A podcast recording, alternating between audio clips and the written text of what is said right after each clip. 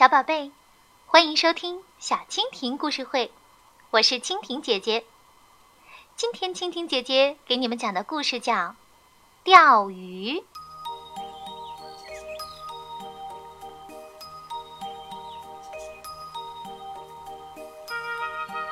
两个钓鱼高手一起到鱼池垂钓，这俩人凭本事各展身手，不一会儿功夫。就大有收获。忽然间，鱼池附近来了十多名游客，看到这两位高手轻轻松松就把鱼钓上来，不免感到有几分羡慕。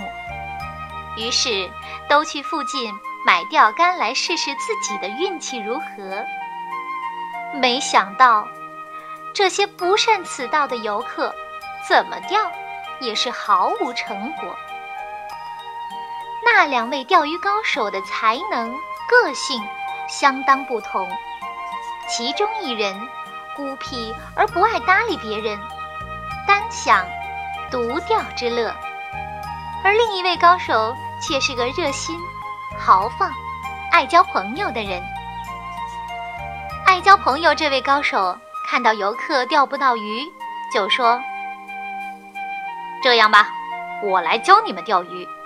如果你们学会了我传授的诀窍后，能钓到一大堆鱼，每十尾就分给我一尾，不满十尾就不必给我。双方一拍即合，心表同意。教完这一群人，他又到另一群人中，同样也传授钓鱼术，依然要求每钓十尾回馈给他一尾。